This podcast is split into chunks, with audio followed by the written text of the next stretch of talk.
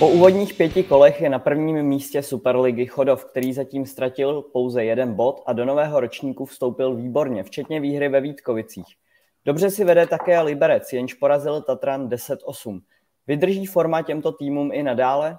Tři triumfy za sebou vybojovali Vinohrady, což v jejich případě znamená posun na šestou příčku. Pevnou součástí jejich sestavy se stal lotyšský obránce Klavs Arax, který dorazil do SKV v létě. I o něm bude řeč v novém díle Florbal.cz podcastu, ve kterém vítám tradičního podcastra nejen florbalového novináře, redaktora Reflexu a bývalého superligistu Jakuba Švejkovského. Kubo, ahoj. Ahoj Gusto, ahoj Jirko, ahoj Olivere a ahoj desítky, stovky našich posluchačů. Dále vítám sportovního novináře Deníku, sportovního moderátora a rovněž bývalého superligistu Olivera Golda. Olivere, vítej. Dobré ráno všem a jsem poctěn, že konečně přišel podcast, kde přichází někdo z Vinohrad. Konečně, jsem nadšen. Olivere, bude dneska nějaká typovačka zase? Nebo jsem se chtěl zeptat? Ale půjdeme dneska pod 50, nebojte se.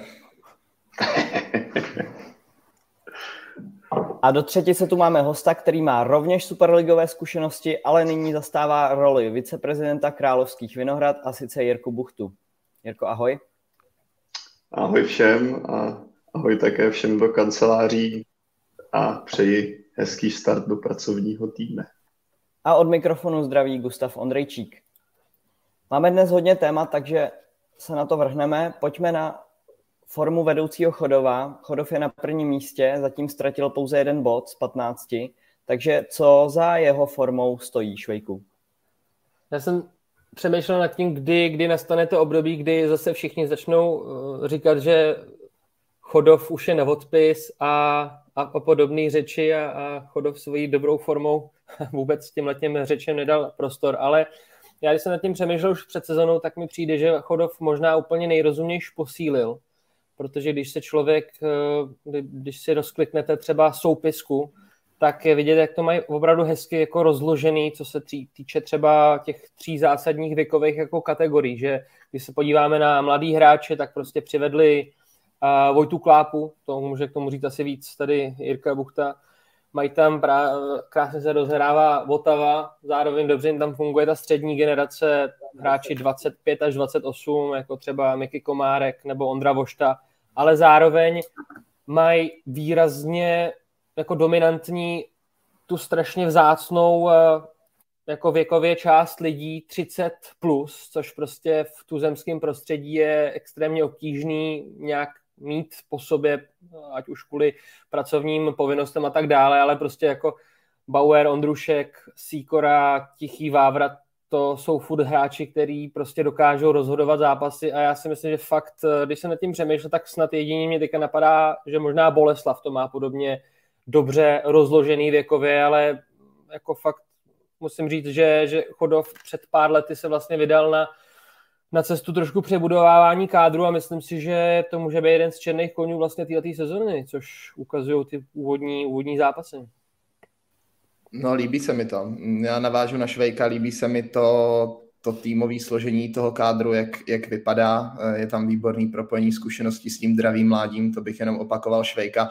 Já se přiznám, že před sezónou jsem mi moc nevěřil, nebyl jsem si úplně jistý, jestli si to sedne, ale ten úvod sezony jednoznačně naznačil, že, že to David Podhrázký se svým trenerským sborem nasměrovali správným směrem. Už po tom úvodním vítězství se Spartou mě to dalo nějaký blikanec do hlavy, že tyjo, to asi nebude úplně špatný. Pak to dokázali potvrdit i ve Vítkovicích, porazili teďka i nevyspytatelnou Ostravu, teda každý víkend dokáže zahrát úplně diametrálně odlišný výkony, člověk neví, co, co to čekat, takže takže určitě, mně se líbí ta obrana, mně se líbí, že k těm dvou dominantním borcům Milanu Tichýmu a Jirkovi Bauerovi, Bauerovi u těch kluků hrajou dva mladíci.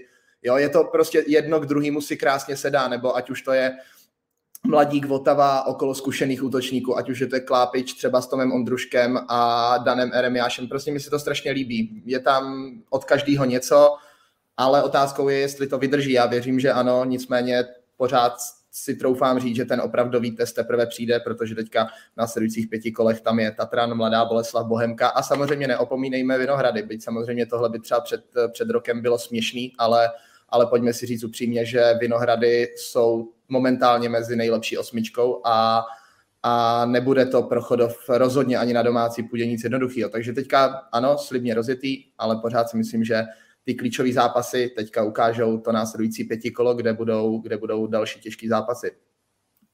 Jirko, jak moc eh, vám Vojta Klápa chybí a jak moc si myslí, že pomohl Chodovu k těmto výsledkům? Těžký otázky hnedka na úvod. Uh, jako takhle, každý, každý hráč, který nám odejde, tak jako logicky chybí ve Vojtově případě jako ty body, to je jasný, to je jako objektivní ukazatel, který, který prostě v jeho případě byl fakt jako vysoko, byl náš nejbodovější hráč.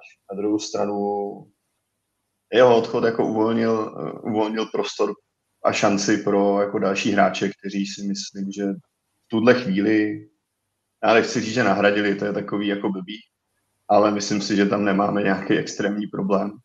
A, a vlastně v tuhle chvíli se už jako nezabýváme tím, jako co by bylo, kdyby prostě u nás Vojta jako vydržel, nevydržel.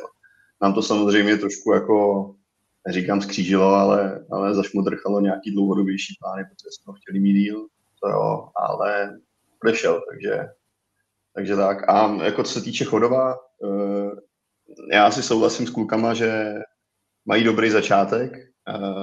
Myslím si, že na nějaké hodnocení toho, jestli jsou favorit sezóny, jak jim to funguje a jestli budou prostě vysoko a co se týká jakýkoliv týmu, je dost brzo. Myslím si, že pořád ještě oni, mm, přesně jak říkal nevím, jestli to byl Olí nebo Kuba, ty těžké zápasy je víceméně ještě pořád čekají, přestože co jsem se díval, tak vlastně už s někým jako silným docela hráli hráli vlastně ve Vítkovicích, zvládli udělat dva body, což jako ta se rozhodně nevozí ty body lehce.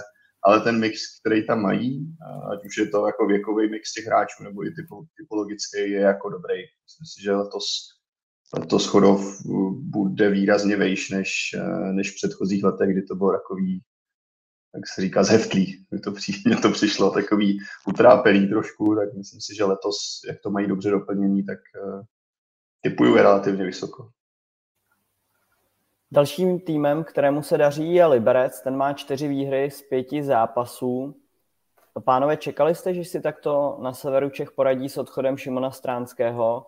A co vidíte jako hlavní příčiny toho, že se Liberci daří? Je tam také výhra na Tatranu 10-8.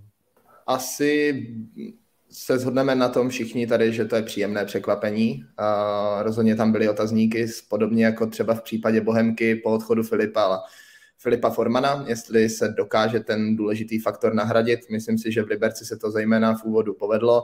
Uh, roli takových tahounů převzali mladíci Filip Smutný s Vojtou Wienerem. Pro mě Vojta Wiener, uh, lídr takhle, navzdory takhle mladému věku, určitě určitě pro Liberec hrozně důležitá postava, zároveň jádro týmu, které už je nějaký, nějaký ten pátek pospolu, takže si myslím, že tam se pak uh, ten tým tvoří výrazně snáš, než když člověk eh, vezme úplnou směsici nových men, nabere 50 hráčů, vys Sparta, ke které se asi dostaneme. Každopádně myslím si, že tomu pomohl třeba i příchod Máry Koricha, který zase strašně šikovný hráč, ostřílnej zkušenost má z Mladé Boleslavy, kde dostal ten prostor, který potřeboval. A tak si to nějak hezky sedá. Výborně chytá brankář Chlad, pro mě příjemný překvapení taky a je vidět, že liberecká brankářská škola není vůbec špatná. Jirka by mohl povídat, protože pro mě možná ještě příjemnější překvapení výkony aktuální jedničky Vinohrad, to teda jako opravdu smekám klobouk. Ale zpátky k Liberci. Já si myslím, já jenom se bojím, že to nevydrží. Já se bojím, že je to takový ten typický, ne rychlokvaška, to je nehezký slovo, ale bojím se, že to je takový ten výstřel nahoru a pak můžou přijít takový ty zápasy jako prohra v Pardubicích, jo, nebo neuhrání bodů v nějakých těch klíčovějších zápasech a pak se to začne malinko vyklad. Ale přál bych Liberci, podobně jako Vinohradům a tady těm týmům, který neobývají pravidelně ty vyšší patra, aby se tam udrželi. Každopádně mám obavy, že to třeba nevydrží celou sezonu. Nicméně rozhodně teďka příjemný překvapení.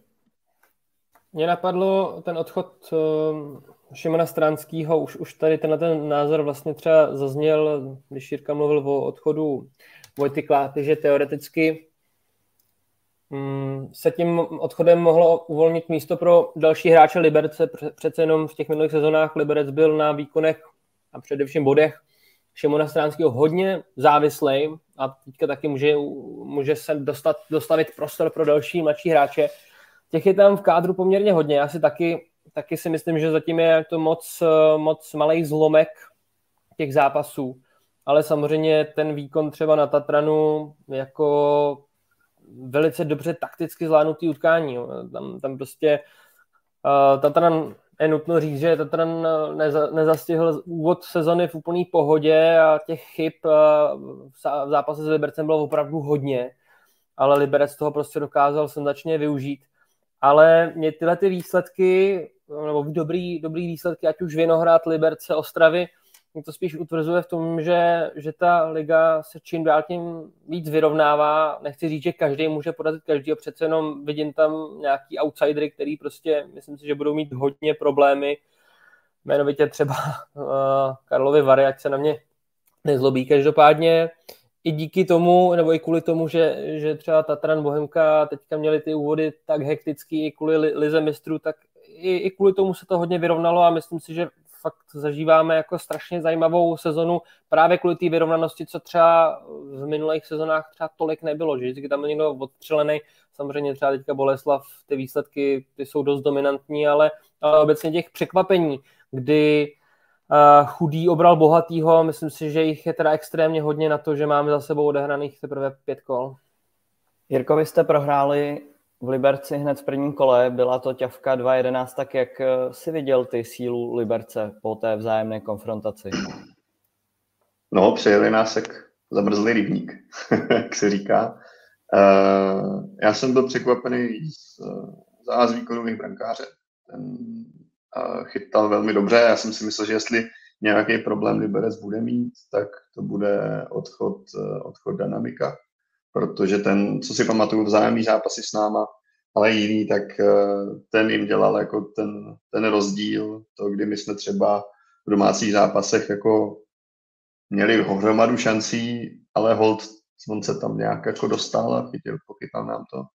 Takže uh, výkon Golmana a byli um, takhle, pro nás to byla jako velmi asi vhodná ťavka hned na začátek sezony, i s hodným soupeřem, protože pokud bychom takhle dostali 11-2, nevím, s Tatranem, si řekneš, no OK, tak prostě dostal si s mistrem nakládačku, dostal si předtím, uh, předtím v tom čtvrtfinále, tak jako dobrý, to se dalo čekat, ale vlastně s týmem, se kterým jsme si interně řekli, OK, tohle je tým, kde bychom měli bodovat, Lubeno ne bodovat, ale prostě bojovat o body, tak, tak to, bylo, to byla dobrá ťavka pro, pro náš tým. A zpátky k Liberci, mm, přijde mi, že jsou dopředu nebezpeční a dozadu byli hodně kompaktní, to jako nám se tam velmi špatně prosazovalo.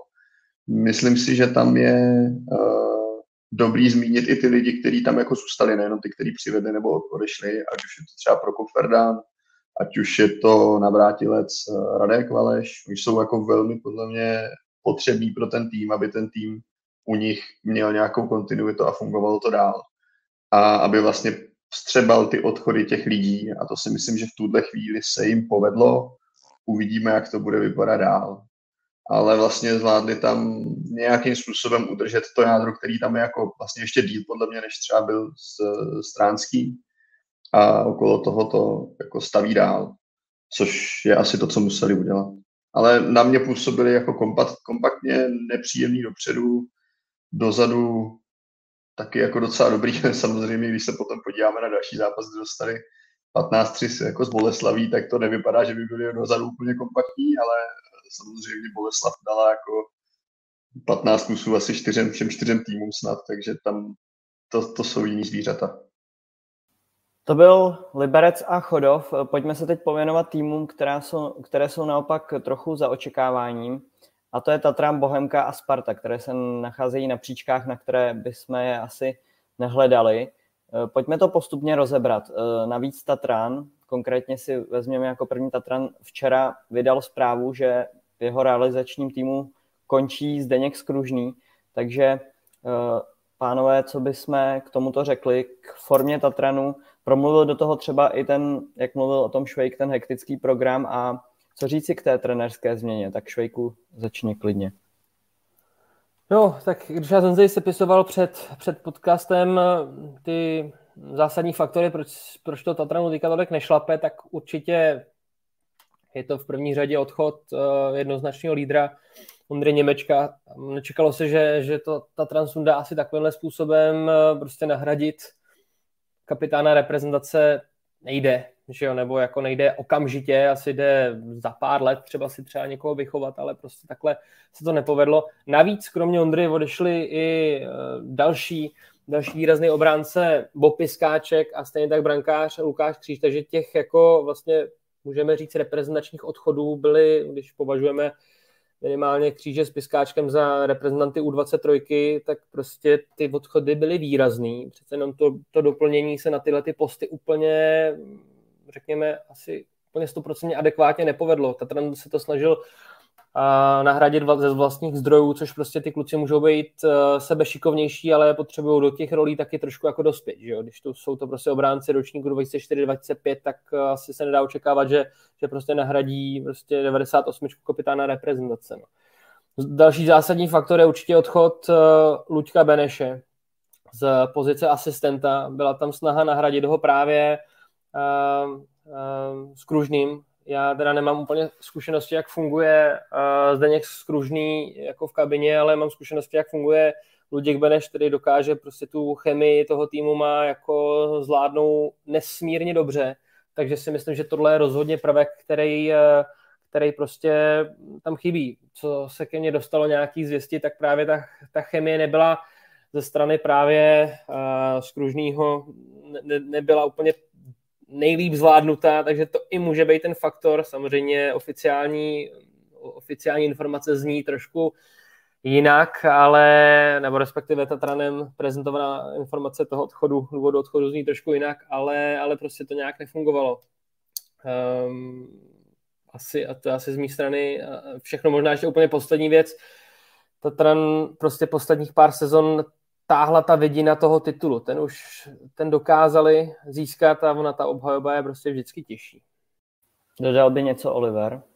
Mm, no těžko asi, tak Švejk si tady otevřel vlastní rubriku, takže už asi není moc co říct. Každopádně já, jako mě by zajímalo, nebo chtěl bych si jednou vyzkoušet, uh, být v pozici trenéra, třeba teďka Tatranu, a koukat se na to perspektivou toho, že nepovedl se mi začátek sezony, ale zvládl jsem naprosto klíčový čtvrtfinále Ligy mistrů, jsem v semifinále a vyfacoval jsem soupeře, který je papírově nejslabší z těch tří možných, jo, rozhodně nejhratelnější a já ty vole hraju o to zahrát si v finále Ligy mistrů a vyhrát třeba jako Champions Cup, jo, takže já, já bych chtěl vědět, jak bych reagoval. Jestli bych ten tým cepoval, nebo byl strašně jako naštvaný za ty výkony v Lize v tom úvodu. Já jsem vám tady staví obchodák vedle mě, tak se omlouvám, jestli tam to ruší, ale No hele, předávám slovo, ať to neruší to. Každopádně je tam určitě zajímavý kontrast i té florbalové ligy mistrů. Uh, nevím, jestli se na to koukat tak, že ten úvod eh, sezóny je tak spackaný, přece jenom těch kolí hodně, do playoff se Tatran dostane.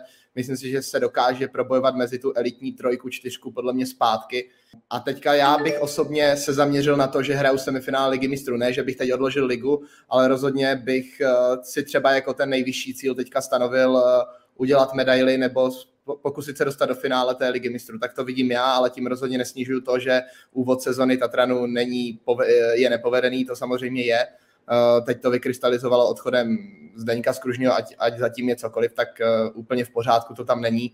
A, a uvidíme, co nabídnou další, další týdny a měsíce. Každopádně já se spíš upínám k tomu semifinále, protože si myslím, že i pro reprezentaci českého florbalu v Evropě, potažmo ve světě, je, je tohle určitě jako zajímavý.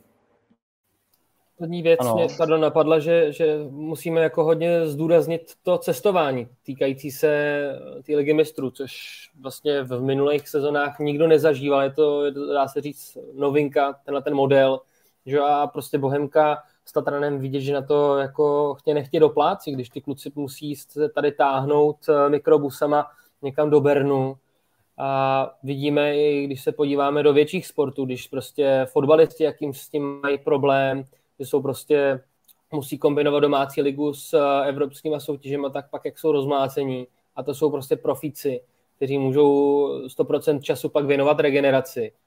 ale prostě mm, florbalisti furt eh, mají studium, musí chodit do práce, takže jako fakt jim to nezávidím. Musí to být, eh, musí to být hrozný, hro, co se týče hlavně těch jako sil, prostě to úplně šílený a vlastně jak říkal Oliver, já myslím, že tady bez debat ten určitě se do top 4, do top, top 3 prostě dostane, to je jako jasný, ale, ale prostě ten úvod pro ně musel být takhle organizačně, logisticky prostě jako stělesnění noční mury.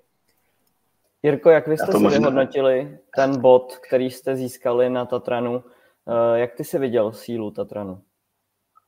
Jim jednoznačně chybí, a to už kluci říkali, uh, Ondra Jemeček, který dělal vlastně v té hře tu dominanci. Ty, jako, byli hráči, na kterých si řekl, OK, na tohle zapresu, tenhle ten prostě ti udělá chybu, ale jakmile on byl jako na hřišti, tak ty jsi věděl, že se na ten balon zase tak moc nedostaneš, protože on tu hru dirigoval, byl to policajt takový, takže tam to je jako, to je naprosto jednoznačná záležitost. Druhá věc, osobně si myslím, a e, se vší úctou k e, Tomáši Jurcovi jako brankáři, který podle mě je skvělý golman, v tuhle chvíli asi nemá úplně takovou formu. A to, aby tam prostě protočili druhýho golmana, ještě k tomu, aby to byl jako Lukáš Kříž, je to, co Tatranu taky chybí. Asi jo, asi faktor Luďka Beneše. Jo. On vlastně kdysi v dřevních dobách byl, byl trenéry na Vinohradech na nějaký jedno playdown. A to, co vlastně já vím od starších kluků, kteří pod ním hráli, tak jestli jako Luděk Beneš, Beneš něco umí, tak je to to, že je to týmový coach, je opravdu je schopný tu kabinu mít na své straně a to v tuhle chvíli tato ta persona jim tam chybí. A pak je tam ta otázka toho, co říkal Olí, uh, jestli vlastně ta liga v tuhle chvíli pro ně je jako priorita. Oni jsou v jiné pozici než prostě týmy třeba ze spodní poloviny tabulky, který musí, jsou vlastně pod tlakem, pod bodovým tlakem hned od začátku té um, superligy tyhle týmy. Tatran není. Tatran s tou sílou toho kádru, kterou jako objektivně má, tak on ví, že do toho se dostane, ví, že vlastně pokud se jim ta sezóna rozsype v první polovině, tak tu druhou polovinu asi na krev nějak udělají tak, aby prostě neměli ostudu. To oni vědí, takže je otázka, jestli třeba ten pohár mistrů na začátku nebyl pro ně vlastně větší priorita než start ligy. Takže já teda ještě do toho skočím, já jsem, já jsem mluvil s Kubou Menhartem včera večer a on mi říkal, že potenciální uh, brankář číslo dva je teďka Jirka Buchta, ale nevím, co je na tom pravdy. Jirko, musíš to prozradit sám, jestli, jestli odtajníš svoje tajnosti v telefonu, ale, ale jenom něco takového jsem zaslechl. Jo, jo, jo, tak samozřejmě. Já místo toho, než pojedu na trénink do, do Králova Dvora, tak se asi zastavím v řepích a budu jim tam kleknout. No. Ale budu drahý samozřejmě, to je jasný. Když, když jsme takhle neladili tu žertovnou notu, tak jako na posezon, posezonní grilovačce já jsem Radkovi Brázdovi říkal, že jsem připravený jako posílit uh, obraný řady. On mě poslal dost jako jednoznačně do háje, tak akorát teďka si může sám říct, jako jestli udělal dobře, že jo, prostě já, já bych si to svý odehrál v té třetí brázdě, ale prostě jako nabízel jsem se, no, tak jako můžu si jako... Zase, no. Prosím? Sklízí, co zasel. No přesně, jako tak eh, člověk může chyby dělat, ale nesmí opakovat, takže Ráďo, jako eh, můžeme se nějak domluvit, jo, já si, jako budu, budu napřímo od deseti, takže klidně volej. Takže Florbal se podcast měníme na Anonce teďkon. Pojďme dál, dneska v pondělí večer se uskuteční televizní utkání mezi Spartou a Bohemkou a to jsou také dva týmy, které jsou zatím za očekáváním, takže jak moc důležitý to pro tyto oba týmy uh, duel bude a co jsou zase ty příčiny, které stojí za tím, že se tyto týmy zatím neprobojovaly do té horní poloviny tabulky. Tak rozhodně to bude zápas, který jednomu či druhému týmu, který ten uh, televizní zápas vládne, rozhodně vypomůže se vrátit tam, kam oba týmy patří. Bude to určitě takový ten uh, key moment, který může ten jeden či druhý manšaft nakopnout výš setkávají se dva týmy na, s formama, který jsme asi úplně nečekali před sezónou, že na nich budou aktuálně. Mm, já nevím, můžeme si to klidně rozdělit, Švejk, jestli, nebo Jirka, jestli chtějí mluvit třeba k Bohemce. Já jenom řeknu ke Spartě, mohutný nákup, mohutná obměna a ukazuje se, že ne vždycky přináší svoje ovoce. Mně přišlo, že ten tým je úplně brutálně obměněný, úplně postavený znova na nových lidech, nový kapitán, všechno je tam v podstatě nové, ten tým si musí sednout a a jak bylo řečeno, myslím si, že by byl někdo hloupý, kdyby si myslel, že Sparta teď bude mít po pěti zápasech 15 bodů a bude tu soutěž válcovat. Jo? Existuje nějaký pojem, něco jako, že si musí sednout. Myslím si, že na Vinohradech to, to teďka pochopili po loňské slibné sezóně, eh, byť velice slibné, tak eh, taky trenér Kapucián musel dostat svůj čas, dostal ho, ukázal už v průběhu první sezóny, že se to sedá, teďka se to projevuje dvojnásob, takže myslím si, že i Sparta potřebuje svůj čas a musí najít, musí najít nějakou notu, najít na nějaký proces, najít nějakou dlouhodobější koncepci zase. A myslím si, že i součástí té koncepce může být to, že letos prostě Sparta skončí osma, skončí sedma, ale, ale nikdy to nefunguje tak, že přijde sedm nových hráčů a, a přijde titul. Samozřejmě někdy to tak někdy, opravdu někdy to tak klidně může být, ale důkazem toho jsou třeba i hokejové pardubice, které toho dojmu nabili před loň, v loňské sezóně a vidíte, zatím, zatím se to jako nedaří. Takže myslím si, že Sparta potřebuje, potřebuje svůj čas, ale dnešní zápas samozřejmě může být uh, zajímavým nakopávacím impulzem do, do dalších zápasů, to určitě. A taky ho favorizuju v tomhle utkání. Sparta v posledních uh, x sezonách jako strašně moc chce. Já už, když jsem, když jsem začínal svůj první chlapskou sezonu na Spartě, což už je nějakých tak 9 let, 8 let zpátky, tak tam ty ambice byly opravdu ty nejvyšší, když už uh, jsme tam slýchali od, od vedení, že je prostě teďka čas, abychom začali obírat obody, prostě největší uh, největší tým jako Tatran, ale prostě furt to nějakým způsobem nejde. Já, já Spartu považuji, co se týče síly zázemí a síly v zákulisí, jak to nazvat, prostě jako do top pětky, do top čtyřky, ale prostě furt to nějakým způsobem jako drhne. Oliver říkal, že zmiňoval to přebudování a já jsem se před podcastem na to koukal, teda kolik vlastně hráčů do toho už jeho jádra přišlo nových, tak jsou to konkrétně čtyři. Lukáš Ujheli, a říct jako navrátilec, že jo, ale těch echt nových eh, Martin Pražan, Peška a Bohuslávek – Uh, musí si to sednout, ale já už jsem tohle tu věc, už jsem říkal v podcastu Kubuj Buriana, prostě já jako zásadní takový prvek toho, jak, nebo jak to říct, jako důkaz toho, jak to nefunguje, považuji třeba ten, ten krok s tím novým kapitánem, s Martinem Pražanem. Ať, ať, to může, ať je to výborný hráč, skvělý lídr, určitě tak, ale prostě tohle to se nedělá, že takhle nový hráč, který přijde do nově do kádru, že by se mu hnedka dalo C, jo. Jako, eh, říkali jsme tam, uváděli jsme případ jako s Milanem Garčarem, což je přece jenom trošku něco jiného. Milan Garčar přicházel jako před lety jako prostě super veterán, který měl eh, za sebou prostě působení ve čtyřech nejlepších ligách a prostě bylo to trošku jiná, jako, trošku jiná věc, ale tohle to prostě ve Spartě, co se stalo, tak i ta komunikace byla jako mizerná takže prostě na začátku sezóny si takhle trošku prostě sobě poštvat kabinu, prostě vy něco budujete a, a pak to prostě takhle, jak tady teďka to ukazuju, takhle to jako roztrháte a takhle to prostě jako si tu kabinu poštvete proti sobě, no. Takový taktický věci i ze strany vedení a nevím, já nevím, co ke Spartě říct víc.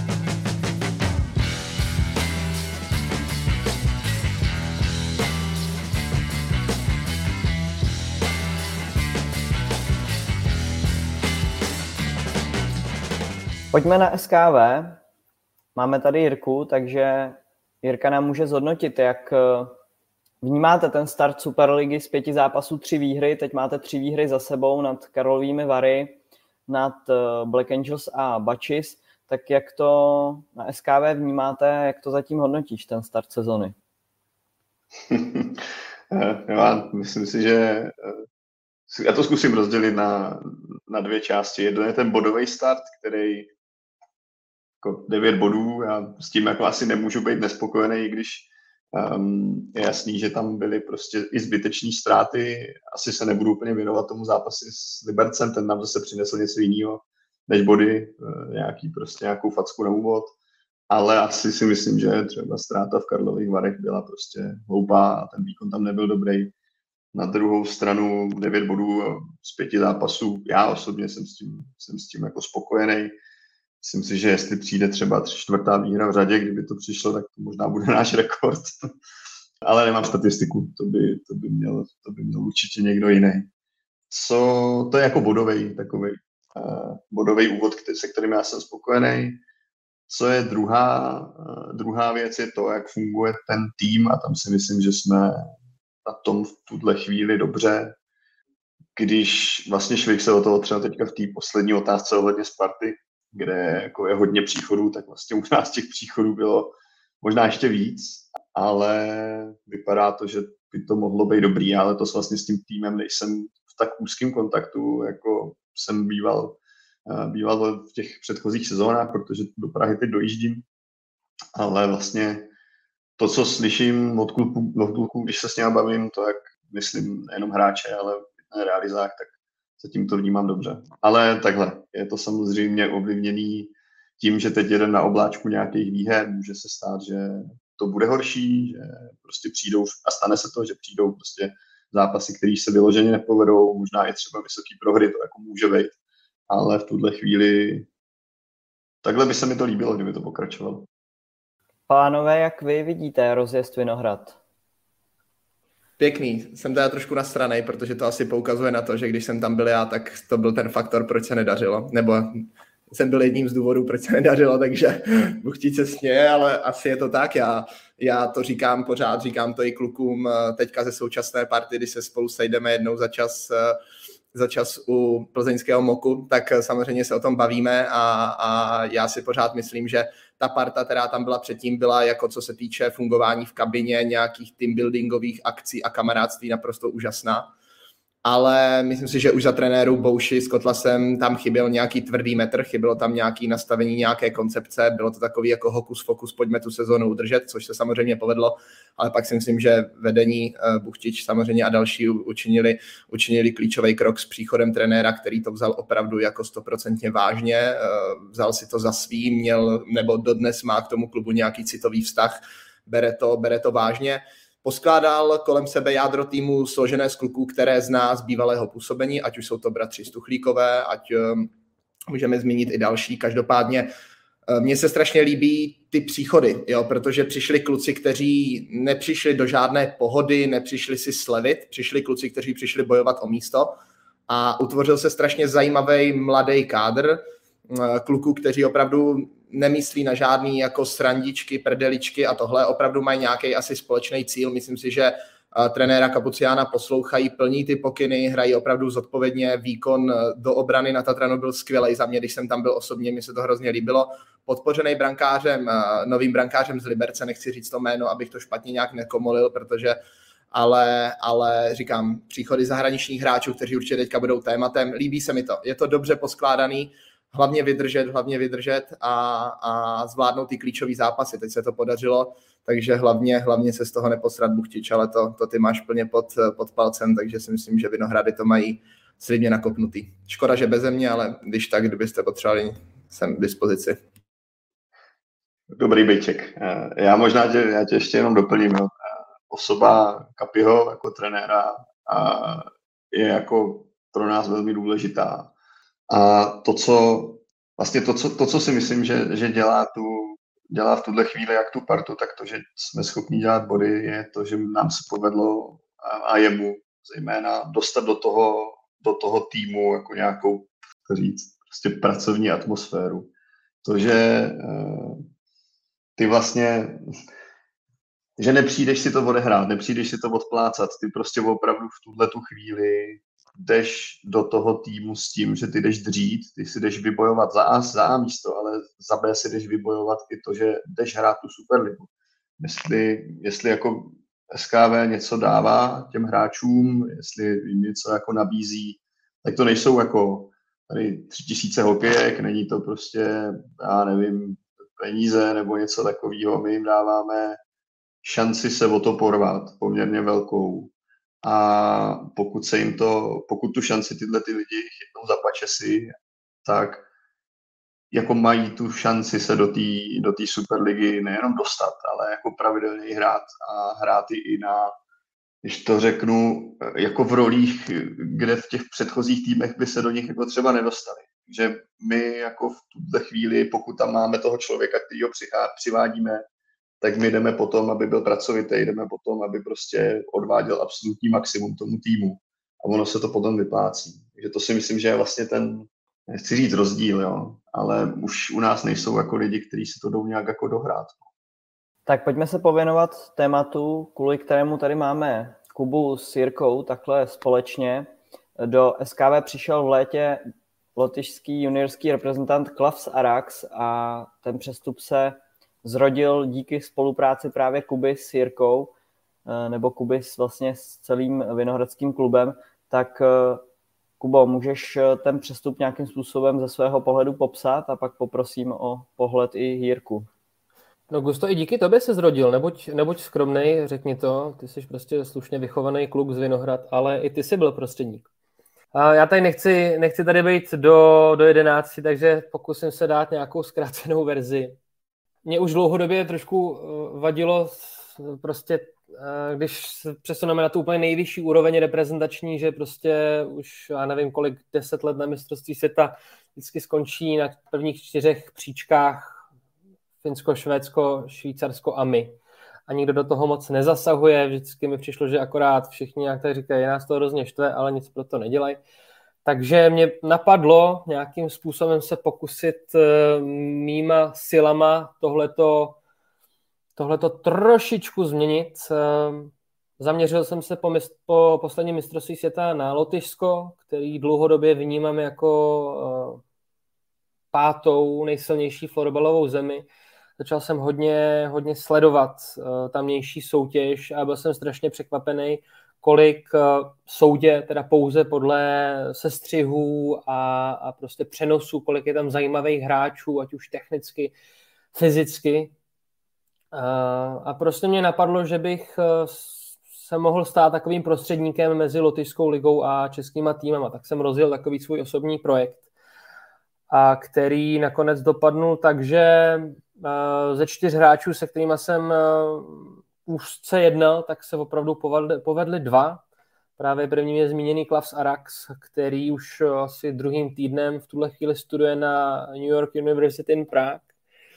A druhým hráčem je Ralf Polish, který má víc než bod na zápas. A další dva hráči se bohužel nepovedli u jednoho, to bylo hodně těsný taky už jsem zmiňoval u, dalšího podcastu, že ten, který se nepovedl, už měl tady dokonce v Praze na zemědělce dohodnutý Erasmus, už, už měl dohodnutou zkoušku, bohužel se to nepovedlo. No ale já v tom vidím, nechci moc zdržovat, vidím tam obrovskou díru na trhu, hlavně pro ty, řekněme, týmy od pátého místa a, a níž. Přesně to může být jako uh, strašně jako jednoduchá cesta, jak se poměrně levně dostat k zajímavým hráčům, když prostě týmy podstoupí trošku to riziko, což třeba právě Vinohrady udělali, řeknou si, zkusíme to. A, a myslím si, že m, mm, třeba je tam, vidím i velký, velký potenciál pro, pro týmy, který mají nasmlouvaný, nebo který prostě jsou z měst, kde jsou nějaké univerzity, samozřejmě jako Praha, ale taky i třeba Pardubice, Liberec, který prostě můžou nějakým způsobem udělat, koukal jsem se, kdo, kdo vlastně vůbec tu spolupráci má, myslím si, že zatím má jako nějakou užší spolupráci s univerzitama, jenom Sparta s Tatranem, ale prostě Pardubice, Liberec můžou prostě nastavit nějakou spolupráci s tamnějšíma univerzitama, nabídnout třeba zahraničním hráčům, že když k ním půjdou, tak jim zaplatí, já nevím, tři roky bakaláře. Myslím si, že to je úplně něco neuvěřitelného, zatím toho nikdo moc nevyužívá a kdyby se třeba nám tím podařilo něco podobného nastartovat, tak bych byl jedině rád. Prostě si myslím, že pak, když florbal to svoje jako mezinárodní působení myslí vážně, tak chtě nechtě je potřeba, aby, aby se e, víc, e, aby se prostě víc do té špičky dostávalo víc národů, a konec konců to sledujeme, nebo se to historicky dělo i, i u dalších sportů, že ať už u hokeje prostě začínala to užší špič, špička a postupně se to nabalovalo, takže kdyby sem, se nám tím letím povedlo třeba něco takového nastartovat, tak by to bylo krásné. Ale doufám, že nejsem až moc ambiciozní. Mně se, to, mně se to moc líbí. Já jsem se před ještě dvěma rokama, když jsem hrál na Vinohradech, snažil udělat prostředníka mezi Vinohrady a společností Porsche, kde, kde samozřejmě Jirka Buchta působí. Chtěl jsem zprostředkovávat aspoň eh, vypůjčení automobilu značky Porsche pro hráče A týmu. Uh, když jsem se zeptal, jestli by bylo i pro mě, tak uh, jsem byl se smíchem odmítnut, ale, ale Vojta Klápa byl blízko, ten ještě v té době ale neměl řidičák, každopádně mě se tady tohle zprostředkování moc líbí. A nechci to tady zesměšňovat, je to úplně super švejku, myslím si, že Vinohrady z tvého projektu budou dlouho profitovat, protože eh, ještě jednou poprosím Švejku, jak by švédský komentátor přečetl jméno lotyšského hráče ve službách Vinohrad? Klas Arax. A pak samozřejmě asi si nesmím odpustit eh, Pardubice si udělali krásný spot eh, s jejím útočníkem s exkluzivním muletem, který teda se představil slovy Ahoj Sokoli, já jsem Ralph Spolish. A to je věta, kterou, eh, kterou, se kterou vstávám, se kterou usínám. Moji, moje přítelkyně už ji absolutně nenávidí a trošku je mi líto, protože teďka rozjíždím eh, lotyšskou várku číslo dvě, už jsme nějak eh, lehce to naťukli i s Jirkou interně, takže doufám, že budeme mít spoustu dalších libozvučných jmén.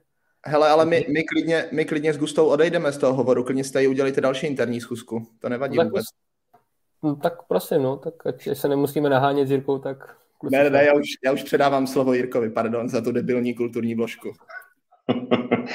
já bych jenom chtěl ještě doplnit, že ten pardubický lotyš, ten poliš, tak mně se strašně líbí, že vypadá jako bury. Ale úplně jenom bury s knírem, ale to je, to je, to asi trošku odbočuju. Co se týče našeho lotyše Klavse, nebo jak mu říká, interně říkáme Santa, tak uh, super kluk, já jsem rád, že jsme ho přivedli, navíc je tady na tři roky minimálně, tři roky vlastně tady bude studovat. Uh, mě vždycky baví, když já přijdu na Sokol a, a, a on si studuje jako český pozdravy, takže buď mi řekne čau, nebo ahoj, nebo nazdar a tak. Jo. Dobrý kluk, teď dá první gol. Myslím si, že pro nás, vzhledem k tomu, že tam máme tým samých takových trpaslíků, tak to, že máme dvoumetrovýho obránce, je taky jako dobrý. Obecně k cizincům a k nějakým jako jejich příchodům sem do ligy. Já si myslím, že my dost často jako zapomínáme na to, že naše liga je jedna ze čtyř nejlepších lig na světě je to věc, která jako, my si říkáme OK, tady to je prostě strašně všechno, na hovno, něco prostě nefunguje a rozhodčí jsou špatný a někde nechodí lidi a něco je ostuda. Ale když se na to podíváme optikou hráčů, kteří nehrají mezi, kteří nejsou jako občany tady těch prvních čtyř zemí, ať už je to Švýcarsko, Švédsko, Finsko nebo my, tak pro, pro ně jako je to jaký do League. To je, to je ten úhel pohledu, který my nevnímáme. A pokud tohle to se tady naučíme, tak se nám najednou otevře, nebo otvírá se nám vlastně možnost sem přivádět lidi, kteří berou tu ligu jako, nechci říct, jako, že to je sen to tady hrát, jo, ale zajímavých hráčů, kteří mají motivaci se sem jako přemístit a fungovat tady. Jsou potom, a to jsme se bavili s Kubou na kafi, jsou pak jako různý takový období nebo momenty, kdy to cizince můžeš přivést. Jako je to hodně se školou, je to hodně s tím, jaká je jejich osobní situace, jestli si musíš jako sem toho člověka přivést i s někým, nebo jak je na tom pracovně a tak dál, ale je to, je to, jedna, z, je to jedna z věcí, jak jako Kuba to řekl dobře, vlastně relativně levně sem, uh, sem jako přihodit, uh, přihodit jako lidi, kteří jsou zajímaví. Když se potom podíváme třeba na Dana Kellera, kterýho jsme přivedli, který zase to bylo, že mi dal Michael Podrázký vědět, že tady má kamaráda z Richenbergu, který prostě přemýšlí o tom, přemýšlí o tom, že by tady u nás hrál, tak to je zase trošku naopak. Tam vlastně Bomby, on má normálně svou práci, má vazek, funguje jako na v rámci home office tady, takže on pro něho život tady je levný, to je jako jedna věc. Život tady je pro něho zajímavý přijel si vyzkoušet florbal v jiný lize, eh, žití jako ne na vesnici, ale eh, ne na vesnici, ale prostě ve velkém městě nebo větším městě. A když jsem se s ním bavil, on říkal, já vlastně nechápu, proč sem ti Švýcaři nechodí, jako proč tady jako lidi ze švýcarské ligy sem nejdou, protože pro ně je to tady přece jako dobrý. Jako já tady v době home office jsem si udržel svou práci, se kterou já tady funguji úplně v klidu uh, tréninkové nároky jsou prostě srovnatelné s tím, co jako, jak fungujeme tady. Uh, jste dobrý tým, drtivá většina lidí v těch týmech tady umí prostě anglicky, domluvíme se a tak dále. asi, si, asi je možný, že i ze Švajců s nám sem jako půjdou. Ale zase je to prostě o tom, aby to dávalo smysl a aby jako se protnuly ty očekávání toho týmu a očekávání toho, toho hráče. V případě Klavse nebo v případě Bombyho, tak eh, jako oni jsou dost bezúdržboví. My jsme jim pomohli nějak s bydlením, vlastně Klavsovi ani to ne, Klav si zařídil všechno sám, to je, to je ideální případ. Ale Bambimu jsme prostě pomohli nějak, nějakým způsobem zhledání bydlení, ale jinak jako nás to nic moc nestálo. Jo. Je to prostě pro nás, jak kdyby přišel někdo jiný z jiného města.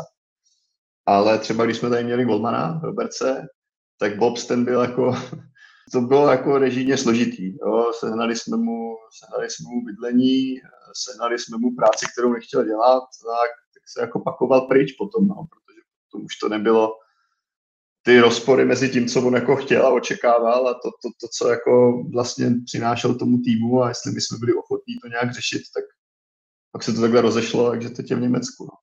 Ale říkám, bych to, jsem dlouhý, omlouvám se, abych to uzavřel, myslím si, že zahraniční hráči jsou zajímaví, myslím si, že v SKV asi jako dlouhodobě nějaký zahraniční element bude. Nebráníme se tomu jako vůbec zejména pro ty týmy, který mají jako, jo, pro ty týmy třeba od nějakého šestého místa dolů je to opravdu jako velmi, velmi snadná, zajímavá cesta, jak tam přivíst nejenom jako dobrýho hráče, ale i vlastně dobrý třeba týmový element nebo element do marketingu. Jo. Takže všechny tyhle věci tam jako jsou. Je nutný si to vždycky vyhodnotit, jestli to tomu týmu a tomu managementu toho týmu za to stojí, zařizovat ty věci okolo nebo ne a je nutné, aby se to dobře pro, proplo. Tohle, tohle myslím, že je důležitý, protože jsem si vzpomněl, že třeba před pár lety Ostrava přivedla uh, bratra Petra Kotilajnena, což bylo vlastně jako, co jsem pak interně tak slyšel, jako úplný fiasko. Stálo to stále hodně a vlastně pak ho různě tahali po stodolní. Druhý případ, který se vlastně úplně nepovedl, je nedávný. Sparta se snažila vydat na tuto cestu a, a angažovala švédáka Charlieho jo, Hansona, jestli se nepletu, taky se to úplně neprotlo s těma očekáváníma. No, už jsme tady tohle řekli. Já, já akorát uh, ještě řeknu, že si myslím, že obrovskou výhodu v tomhle má Praha. Prostě tím klukům může nabídnout krásný prostě město s neomezenými možnostmi uh, pracovníma, studijníma. A přece jenom asi hůř se budou tyhle ty kluci tahat jako se vším respektem prostě do Karlových varů, do Český lípy, konkrétně do těchto dvou měst. Myslím, že přece jenom Pardubice a Liberec jsou na tom líp. A Ostrava vlastně podobný případ jak, jak Praha, tak mají tam jako obrovské město technické univerzity, jsem zvědav, jestli něco podobného zkusí. No, ale no, tak jsem zvědav. Jsem zvědav. Hože, já se hrozně omlouvám, budu se muset vydat takhle uh, rychle, takže všem, uh, všem děkuju, rozloučím se, uh, těším se, Olivere, trošku mě dneska mrzí, že si dneska nikoho nenatřel, to trošku nudný, nevýživný, nemastný, neslaný díl kvůli tomu. Já mám, a... mám ještě, já mám ještě na rok tajnou smlouvu ve Vinohradech a Buchtič mě ráno psal a urgoval, ať se jako neopovažím něco zkoušet, takže já dneska jsem hodnej, mlčím a poslouchám příkazy svého nadřízeného. Já se loučím, uh, loučím se i s našimi divákama, s Jirkou, Gustou a Oliverem. Mějte se krásně, hoši. Čau, díky. A já poděkuji také vám všem ostatním, takže dnešními hosty první části Florbal.cz podcastu byli Kuba Švejkovský, který už se s námi rozloučil, dále Oliver God a Jirka Buchta. Pánové, jsem moc rád, že jste si udělali čas a uh, strávili jsme zde necelých 50 minut povídání o florbale. Díky. Já děkuji, přeju Jirkovi SKV hodně štěstí, vám všem úspěšný pracovní týden a mějte se zase někdy na viděnou. Já děkuji za pozvání a stejně jako Olí všem, všem přeju příjemný vstup do pracovního týdne a ať se nám ty kola kapitalismu točí. Mějte se.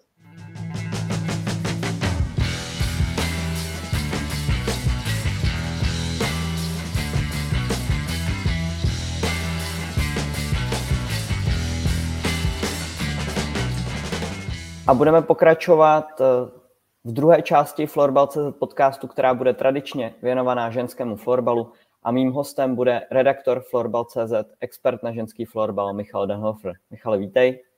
Pěkný den a nejen všem fanouškům ženského florbalu.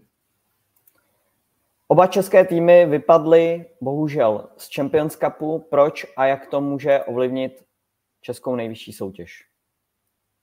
Tak eh, na otázku proč je poměrně jednoduchá odpověď, protože v kontextu těch dvou zápasů, tak jak Kloten, tak eh, Cuk byli lepšími týmy a postoupili zaslouženě. A já si myslím, že eh, já jsem nějaké důvody už zhrnul v svém pohledu, který vyšel, tuším, v pátek na Florbal.cz, takže určitě nabízím přečtení a můžu slíbit, že to rozhodně není jako poslední nějaká glosa nebo pohled se kterým se na Fotbal.cz můžete, můžete potkat, ať už ode mě nebo ať už od kohokoliv jiného. A myslím si obecně, že prostě ty týmy uh, byly lepší v těch uh, klíčových uh, částech zápasu. Jo, například, například prostě na, na příkladu Cugu se dobře demonstruje to, že v podstatě Cug byl v nějakých 20 minutách, 25 minutách každého toho zápasu ať už ve Švýcarsku anebo na Rubině, tak eh, byl prostě vyloženě lepším týmem, získal tam nějaký náskok a dejme tomu Vítkovicím nevyšly nějaké určité věci, které v tom zápase vít asi měli, no a tak Cuk eh, prostě postoupil. To samé se dá říct o, o Klotenu, který já budu pokračovat v té vizi, že mě prostě překvapilo, jak, jak moc kvalitně ten, ty dva zápasy odehrál proti FBCčku a v konečném důsledku zvládli ty nájezdy a, a tak postoupil. To znamená, že nad vším tím, co jsem třeba popsal v tom pohledu, tak prostě činí to, že v těch klíčových pasážích těch, těch všech čtyřech zápasů, podle mě, ten Kloten eh, bych třeba prohrál ten zápas eh, tady, na, tady v Ostravě na ČPPčku, tak eh, byl lepší nějakým způsobem, uvěřil si, že třeba s FBCčkem může hrát, že je prostě kompetitivní a nakonec oba ty týmy zaslouženě postoupili. A myslím si třeba, že i Cuk zvládl takovou jakoby mentální hru v průběhu té, té vlastně série, protože svým způsobem na to můžete nahlížet jako na, eh, na eh, sérii, protože vlastně hrajete ty dva zápasy v průběhu nějakých 6-7 dnů. Takže i tohle toto je, je určitě, určitě fakt. No a využiju tady tu platformu, že ji tady mám a chtěl bych se nějakým způsobem vyjádřit k těm, těm komentářům, které se prostě objevovaly v rámci té série Vítkovic, anebo v rámci té dvojce Vítkovic a Cugu. A tam bych chtěl říct, že si myslím, že jakoby nikdy to ze strany Vítkovic, protože všichni víme, že já mám jakoby k Vítkovicím eh, blízko, tak uh, nikdy to ze strany Vítkovic nebylo postavené tak, že Cugu budeme dělat nějaké naschvály. Uh, my jsme znali ten předpis té soutěže a instrukce pro všechny byly uh, takové, že uh, v podstatě ten předpis se dodrží. Co se týče toho otáčení hřiště v Cugu, tak, uh, tak tam šlo o to, že uh, mezi jednotlivými vlastně pláty toho targetu byly poměrně značné mezery a s tím, že vlastně jedna polovina byla znatelně horší než druhá, no tak se prostě v 650 0 otočilo hřiště na tom jako nic moc není a je to něco, co je přímo v pravidlech florbalu, takže na tom asi taky nic uh, jakoby není. No a teď jak to ovlivní tu soutěž? No tak uh, to vidíme už teď na eh, FBCčku a obecně si musíme říct, jak to vlastně ovlivní tu soutěž z pohledu toho, že ty holky, ať už Vítkovic nebo FBC Ostrava, jsou vlastně pořád spolu. Jo? A teď z pohledu toho FBCčka prohráli jste superfinále, které které vlastně jste asi nechtěli prohrát tím spíše, že jste hráli prostě proti Vítkovicím.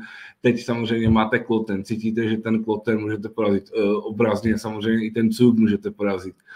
A ne, není to prostě třeba série s Toren Grupenem, kde byste si asi řekli, no tak OK, no tak pojďme to nějakým způsobem zkusit, ale jako když se na to podíváte kolem a kolem, tak i tím, že vlastně po tom druhém e, v případě toho krosového výsledku výhra prohra se jde do Eh, prodloužení, tak eh, jako asi chápete, že ta, že ta šance je v nějakých jednotkách procent.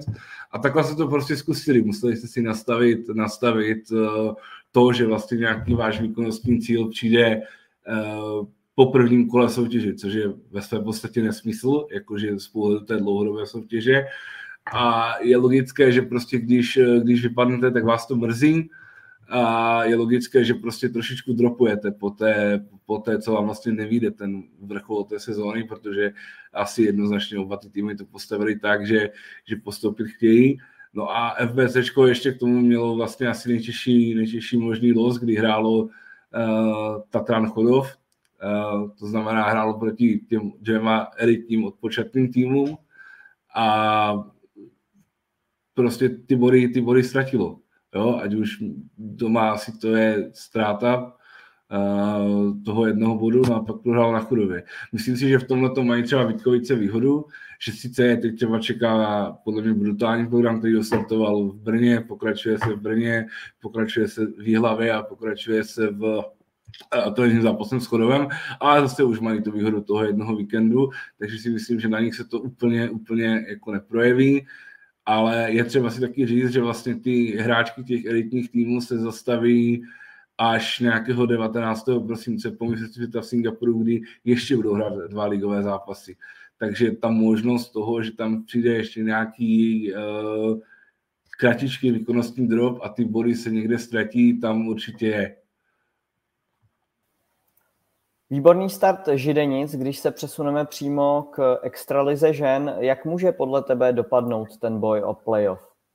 No, eh, já mám takovou vizi, že v podstatě eh, ta elitní čtveřice, která teda podle mě zůstane stejná, to znamená Vítkovice, Vec, Ostrava, Chudov, Tatran, eh, plus teda Olomouc z Bulldogs a Bohemians by měli víceméně, víceméně mít kvázi tu jistotu postupu do playoff a teď si myslím, že eh, i na základě toho, jak se to soutěž na začátku vyvíjí, tak prostě o to osmé místo bude souboj mezi Libercem, kde já jsem teda měl teorii, že Liberec si uhraje vlastně všech těch uh, šest zápasů s těmi soupeři, který, uh, s těmi třema soupeřema, která potřebuje dostat pod sebe, na těch pozicích 9, 10, 11 a že v podstatě poměrně v klidu postoupí. To se to se už teď, už teď eh, nestane, protože Liberec jednak dva body ztratil, podle mě, objektivně asi dva body ztratil, nebo teda subjektivně, pardon, tak dva body ztratil, jak proti uh, Třinci, tak proti Znojmu. No a navíc mu Židenice vyhráli v Olomouci. A to jsou strašně cené tři body, které, které jakoby i ten Liberec bude muset nějakým způsobem pokryt. Jo? Protože naopak Židenice udělali to, co já jsem očekával od toho, od toho Liberce, že si pohledali ty dva zápasy s Číncem a s, s, se Znojmem. To znamená, že jsou rázem jakoby vůdčí tým té, té trojce, eh, to znamená Židenice, Třinec a Znojmo, té trojce nováčků. A už teď můžou tlačit na ten Liberec a samozřejmě, že netlačí na ten Liberec, tlačí na, dejme tomu, Bohemku. Jo? A myslím si, že třeba Bohemian si s tím uh, poradí trošičku líp než, než v Liberci, ale, ale zase prostě ta čtveřice dneska Bohemians, uh, Bohemians, uh, Liberec, Židenice a Třinec, znovu mám trošičku níž, tak, uh, tak je v tom souboji o to, o to jedno místo postupové. A v tuto chvíli prostě Židenice vykročili, byť je to třetí kolo, tak tou jednou výhrou s Olomoucí a těma dvěma výhrama s, uh, se Znojmem a Stříncem, tak prostě vykročili jsme do toho playoff. Tak případ Znojmo, jak eh, myslíš, že Nováček bude pokračovat v tom dalším průběhu sezony? Tak Znojmo získalo první bod a myslím si, že už dnes večer se můžete těšit na nějaký vlastně první výstup mediální na florbal ze strany Znojma udělám si zase reklamu. A alfa omega toho, jak se znovu povede, povede vlastně uh, v žen, je, je ta, že musí sehnat uh, stabilní trenérské vedení a musí sehnat hráčky. Myslím si, že možná ty hráčky jsou důležitější než stabilní trenérské vedení. Pomůže si, pomůže si jednou myšlenkou, kterou mi, uh, kterou mi řekl jeden renomovaný extraligový trenér. Uh, Znojmo ví, že nějakým způsobem, teď si myslím, že čeká hodně těžký říjen na listopad, a Znojmo ví, že nějakým způsobem prostě bude ty zápasy eh, prohrávat s třeba těmi elitními týmy a bude prohrávat asi poměrně výrazným rozdílem. To jako není nějaké objevení Ameriky, to je konstatování faktů.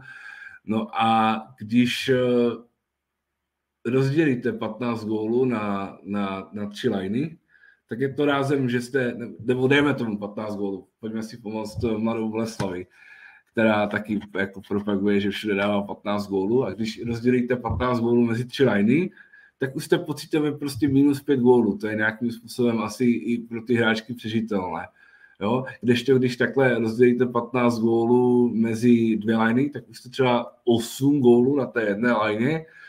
To už je poměrně hodně. To už jakoby vám trošku bere tu chuť do toho florbalu, bere to chuť eh, do toho se zlepšovat eh, a tak dále, tak dále. To znamená, já z Nojmu samozřejmě přeju, ať je co nejvíce, co nejvíce uh, kompetitivní soupeř, ale musíme si taky uvědomit, že to je tým, který byl někde ve čtvrtfinále první ligy. A v tom čtvrtfinále skončil a teď je najednou ve chvíli žen. V podstatě posily, posily de facto nemá a, a ten, výkonnostní, ten výkonnostní skok je, je prostě obrovský. Jo? A myslím si, že právě v tom říjnu oni narazí trošičku na nějaký průběžský kámen, kdy tam jsou zápasy se soupeři, kde si myslím, že poměrně jako výrazně, výrazně prohrajou. A myslím si, že pokud, pokud dokážou uh, zvednout ten počet lidí v kádru, tak uh, to pro ně nemusí mít tak, uh, tak uh, hrozné důsledky. Ale říkám, je to o tom najít si, najít hráčky, najít trenérské vedení, jo, a prostě postupně na sebe, na, na sebe pracovat v tom, v tom uh, v tom nějakém tréninkovém procesu a věřím tomu, že třeba v té druhé polovině sezóny, respektive v playdown, se už to zlomo může, může přiblížit a může fakt jako odehrát, uh, odehrát uh, kvalitní zápasy. Jo, ale, ale říkám, alfa omega je prostě uh, hráčky a hráčky a trenér. Jinak, jinak to prostě nepůjde. Jaká je tvá predikce dalšího vývoje v nejvyšší ženské soutěži? Mm, myslím si, že, že se postupně zase oddělí ta elitní, elitní čtveřice, to znamená Tatran, eh, Chodov, Vítkovice, FBC Ostrava. Uh, hodně očekávám od toho, od toho televizního zápasu mezi Chodovem a Vítkovicemi, protože Chodov uh, prostě ukázal, že zatím asi titulem, což mají jako asi ultimátní cíl, tak prostě, tak prostě půjde. Ty zápasy vyhrává, být třeba Ondra Neumann je hodně kritický a myslím si, že všichni ti čtyři elitní trenéři, jak, jak Ondra Neumann, tak Dušan Budešek, tak eh, Kuba Robenek, tak eh, Vladimír Fuchs, eh, v podstatě musí neustále ty hráčky tlačit do nějakého výkonu za jakéhokoliv stavu v jakémkoliv zápase. A myslím si, že žilenice půjdou trošičku dolů, ale myslím si, že mají našlápnuto a pokud vydrží v té formě do toho prosince, kde se zhruba teda bude přerušovat ta soutěž kvůli mistrovství světa, tak uh, si myslím, že budou, budou atakovat playoff a myslím si, že se ještě trochu zvedne, zvedne třinec. A ještě bych možná, ještě bych možná navázal na to, co tady řekl uh, Jakub Švejkovský, že uh, by Eh, byl, nebo že by ho zajímalo, jestli někdo zkusí lotyšskou cestu i v ženách, tak eh, pojďme si říct, že eh, Vítkovice přivedli vlastně Simonu Grapena, myslím si elitní útočníci a určitě, určitě to může být cesta i pro další hráčky, protože si řekněme, že ta česká nejvyšší soutěž je pořád jakoby exportní soutěží vůči Eh, Finsku, vůči Švédsku a myslím si, že pro ty Lotyšky to může být eh, zajímavý mezikrok. Jít eh, z Lotyšska do, do, do Česka. Byť oni samozřejmě trošičku inklinují k tomu, že, že půjdou do Finska, kde to mají asi mentálně, kulturně blíž. Ale myslím si, že ta Simona Grapena může do jakéhokoliv týmu uh, tak trošku ukázat a prorazit cestu. To jenom abych navázal na, navázal na to, co se řešilo v mužské části podcastu. Ano, díky, to byl Michal Donhofer a povídání o ženském florbale v rámci Florbal.cz podcastu. Díky za tvou účast. Já taky děkuju a myslím si, že můžu slíbit, že v příští ženské části Fotbal podcastu už nebudu sám a přijde další host. Bez vás budeme se těšit. Všechny díly Florbal.cz podcastu najdete na webu Florbal.cz, na YouTube, na Spotify, na SoundCloud a na Apple podcastech. My vám děkujeme za pozornost a u dalšího dílu naslyšenou, nashledanou.